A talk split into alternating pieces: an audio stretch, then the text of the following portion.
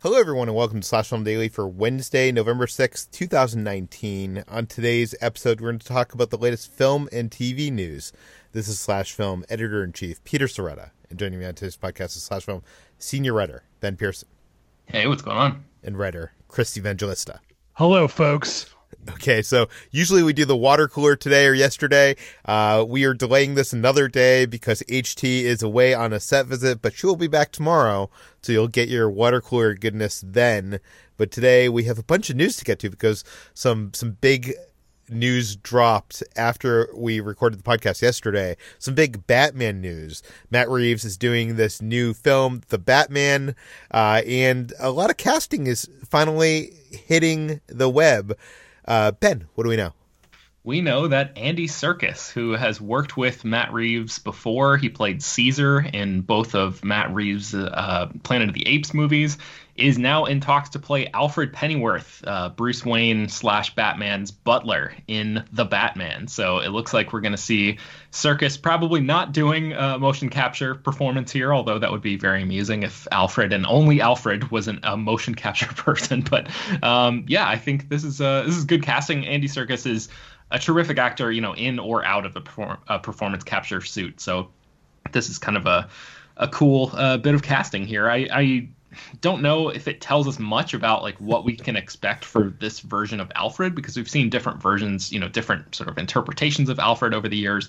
But um, you know, one of the most famous uh, versions of Alfred was played by an actor named Michael Gough, who was in all of the Tim Burton and Joel Schumacher movies, and he was 73 years old when he first played Alfred. And Serkis is only 55 now, so it seems like this may be a bit of a younger, sort of more potentially rough and tumble version of Alfred, who you know, may be able to like uh, hold his own in a fight if it should come to that. So we'll see what happens. Yeah, it's kind of funny. Your headline says Andy Serkis is in talks to play Alfred, who probably won't be a motion capture gorilla.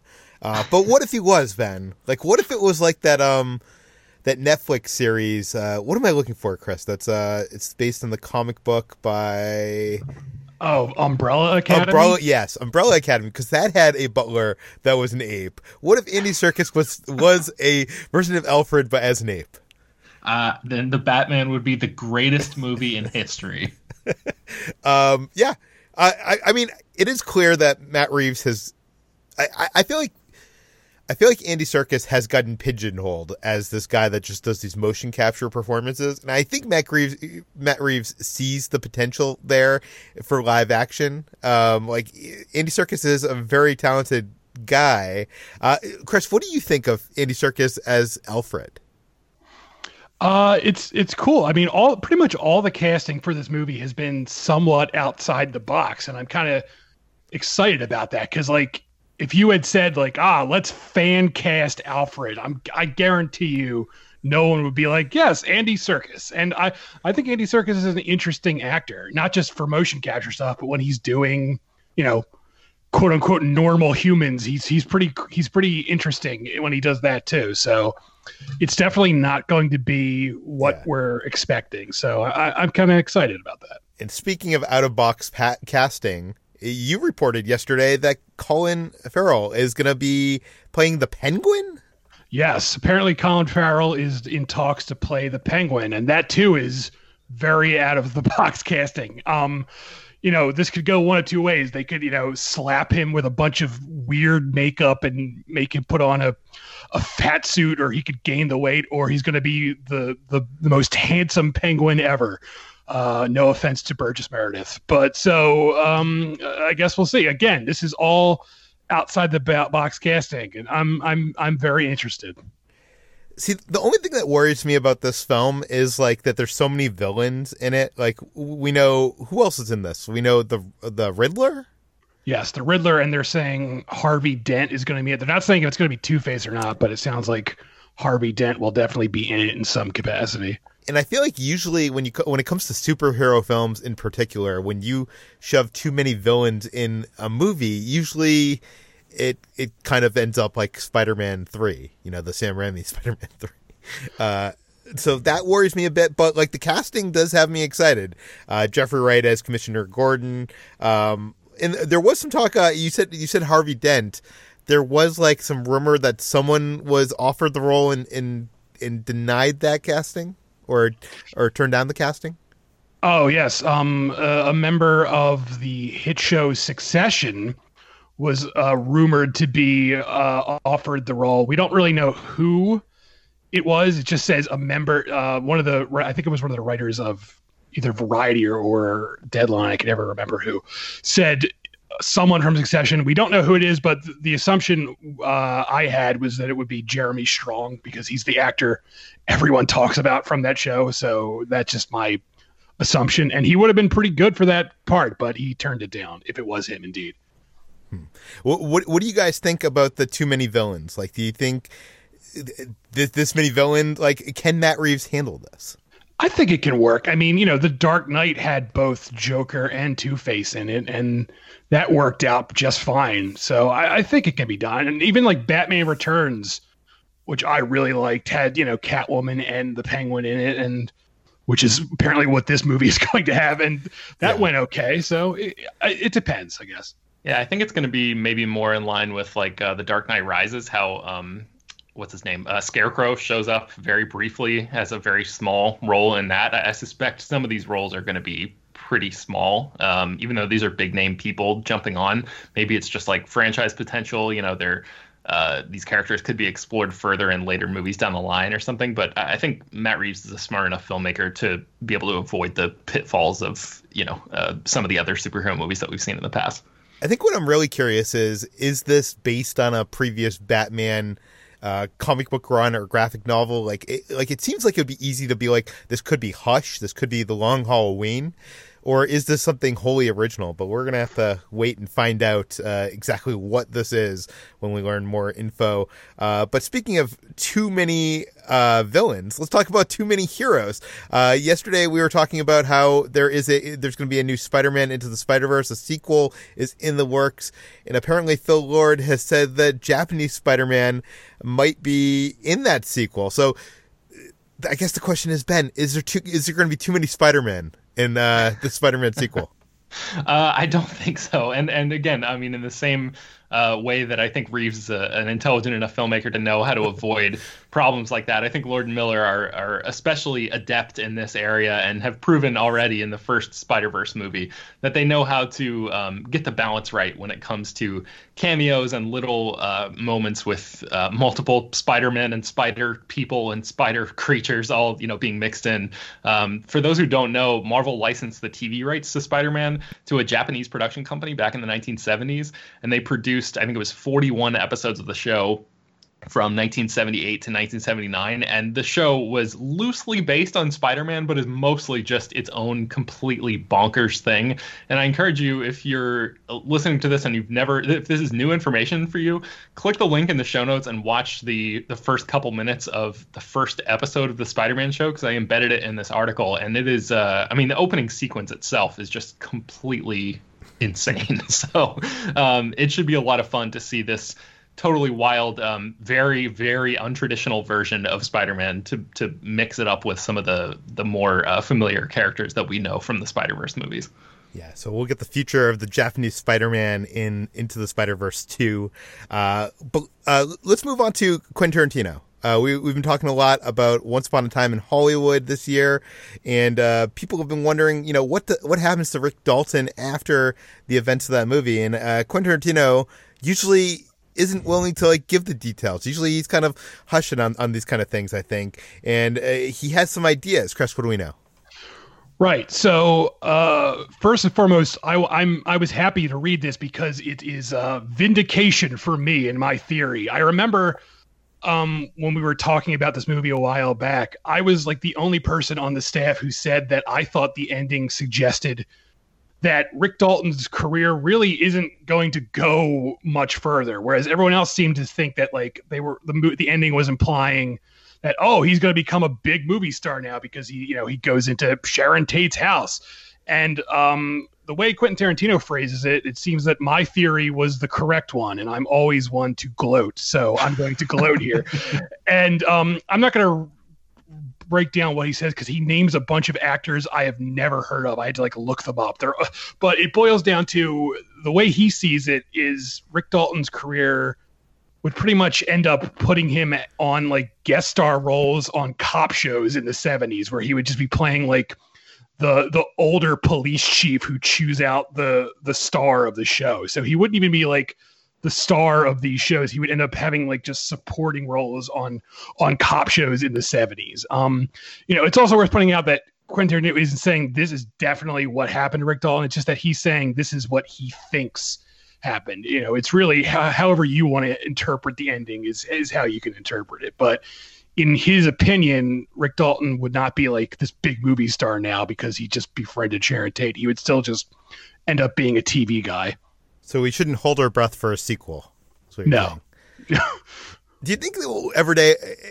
Do you think that we will ever get like the Jay and Silent Bob Strike Back of Quentin Tarantino movies, where like all his characters kind of intersect into one movie? No, I think he's a better filmmaker than that. So. Although he has well, talked about ideas like that, he's talked about the Vig- Vega brothers, right? Right, and then he never made it. So yeah. I mean, you know, yeah. Um, well, he probably only has one film left in him. I, I would assume that probably would not be it. So, yeah, yeah. Okay, uh, let's let's move on over to Netflix. The Witcher is in production, and the showrunner has announced that there is seven seasons planned for the arc of this show. Chris, what do we know?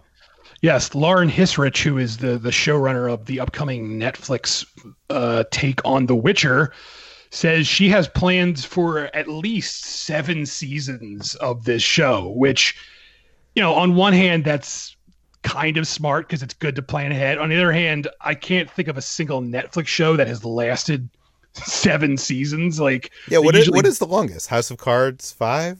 Uh, I think Orange is the New Black oh. might have gone seven, seven? maybe. Did, did uh, they get to seven? If so, that's like the only one. Yeah. Hmm. Yeah. And so yeah, on and also, you know, on the other hand, there's a lot of source material to work with. There's there are eight Witcher books, I believe. So if they want to do each season as a book, they could get it to be that. But you know, this just seems a bit um it's either like ambitious or it's tempting fate. I don't know really how you want to think of it. Yeah, I feel like saying this like is almost like a curse for this production. It's a curse for right. this show. But on on one hand, as someone who has gotten somewhat burned by the ending of shows, you know, like Lost or uh, Dexter or you know or whatnot. There, there's a ton of shows that I feel like you can see that the showrunners didn't have the ending planned when they started the the show. Um, I like the idea that that this that the showrunner, showrunner is planning out like even in broad strokes a character arc for the entire series. But on the other hand, uh, does that leave the show less open for you know, like I, I, I, when, when we were talking about this in the Slack channel, we were talking about Breaking Bad and how Jesse originally was supposed to be killed off in season one, and they, they kind of discovered that relationship, and that relationship became the core of that series. Like, does planning things this far in advance, le- like, you know, leave you less open for those kind of choices? Um, it does if you want to be like rigid to it, but you know, the Breaking Bad example is the best example because it was they realized that they shouldn't kill Jesse off like while they were making that first season. So as long as you know the people behind the Witcher are open to letting the show evolve organically, um, they'll be okay. But if they like try to fit everything into like rigid boxes, then I could see that running into, into like an issue. I will say this: the the few shows that I've watched in television that have been based on books and that have been at least uh, in a significant way like an adaptation of that book, I feel like those shows have gone off the railing after they've strayed away from the you know the books and the way that the show was planned out in the series of books that it was planned. So I feel like I don't know, maybe more people should do this, maybe they shouldn't. I don't know. I'm gonna say something nuts right now. I know people are probably gonna yell at me for this but we all accept that Breaking Bad example as like the example of why you should, you know, trust your gut in those situations, not plan stuff. But we don't know what the version of Breaking Bad would have been if Jesse had died. Like what? Like that version of Breaking Bad could have been even better. I'm playing devil's advocate here. no, I, I no guess. Who knows? Uh, we will never know. We don't. We do not live in that uh, universe. Um, but okay, our next story we're going to talk about is the Joker. This deals with spoilers, so if you have not seen Todd Phillips the Joker, you're going to want to tune out now because this involves uh, heavy spoilers of a the fate of a character.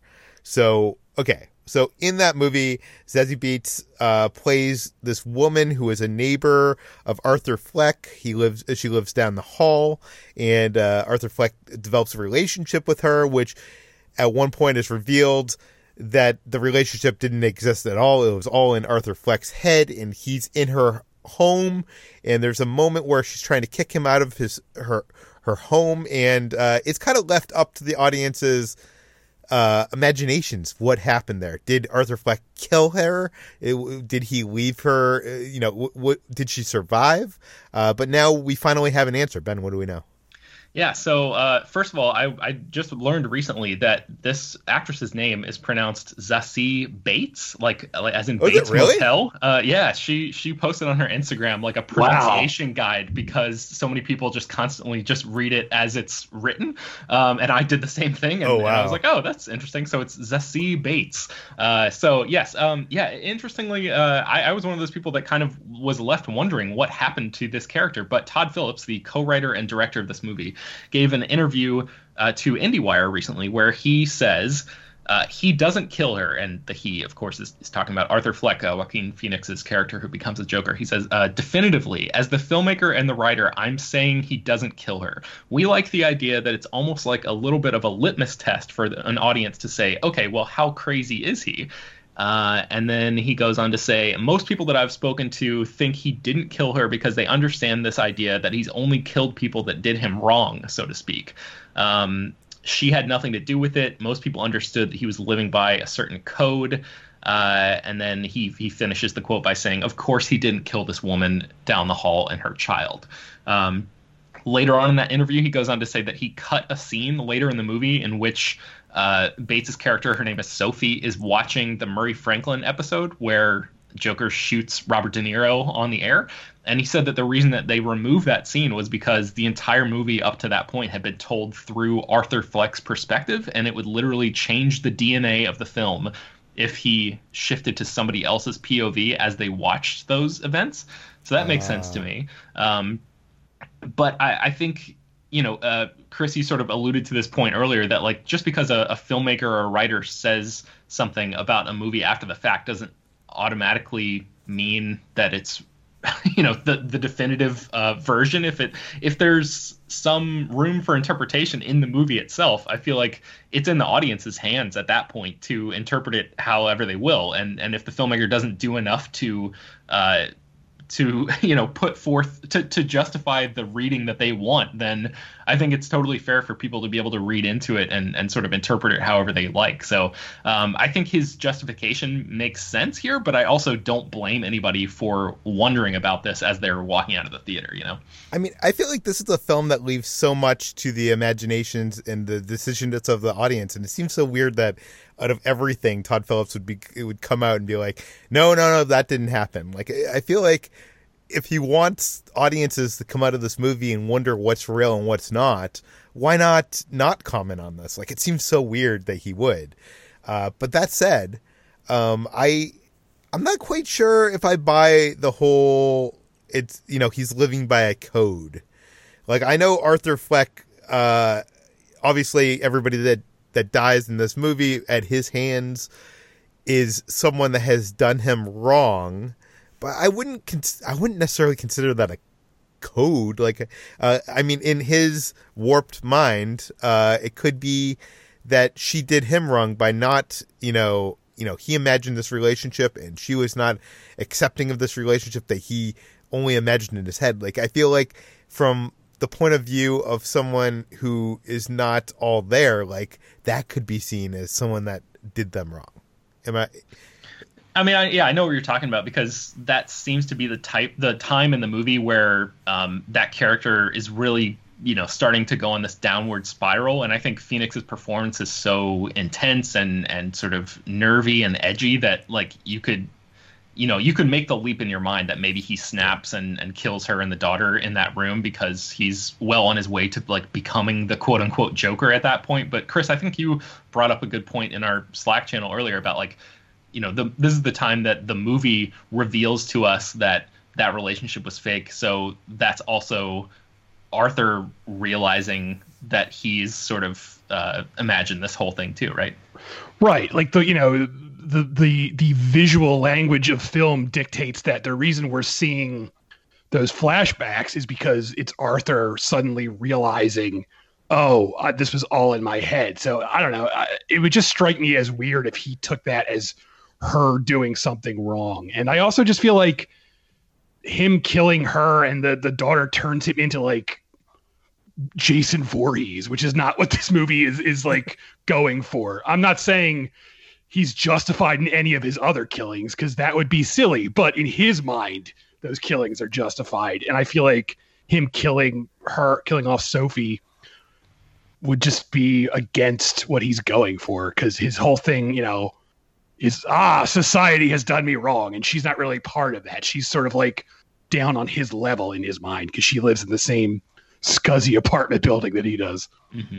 I feel like I just wish there was a point in this movie that we had like a holy thing that everybody that's watching this movie could agree upon is like very disgusting uh, in his action. Do you know what I mean? Like, I feel like there's some people out here, and I know, I know we've talked about this in the past on the podcast, but there's some people out here that watch this movie and think like empathize with him and think that his code is right. Like, you know, these people screwed him over and him shooting these people, it, like, he is the hero of this movie for them. I, I, I feel like if there was a killing, like, uh, this character, like, I feel like that might be enough to, like, you know, leave those audience members who, you know, kick them off that train because oh, like to, to sort of draw a line in the sand and, Yeah. and get everybody on the same page about what type of character he is you mean yeah yeah yeah hmm. but yeah i don't know I, I mean i guess it's a more interesting movie because it doesn't do that because uh, but even though it, it may be uh, more I I don't know if you want to use the word problematic but if you if you view it that way then sure um, but yeah I, I mean i don't know ultimately i think this is like a lot of uh, a lot of discussion for a movie that doesn't necessarily warrant it in, in in the messages that it gets across. But Yeah. um, it is interesting to think about this stuff too. Yeah. Okay, that brings us to the end of today's Slash Film Daily. You can find more of all of our work at slashfilm.com, including the links to the stories we talked about in today's show in the show notes. This podcast, Slash Film Daily, is published every weekday on iTunes, Google, Overcast, Spotify, all the popular podcast apps. Please feel free to send your feedback, questions, comments, concerns to us at peter at slashfilm.com. And please rate and read this podcast on iTunes. Tell your friends, spread the word, and we'll see you tomorrow.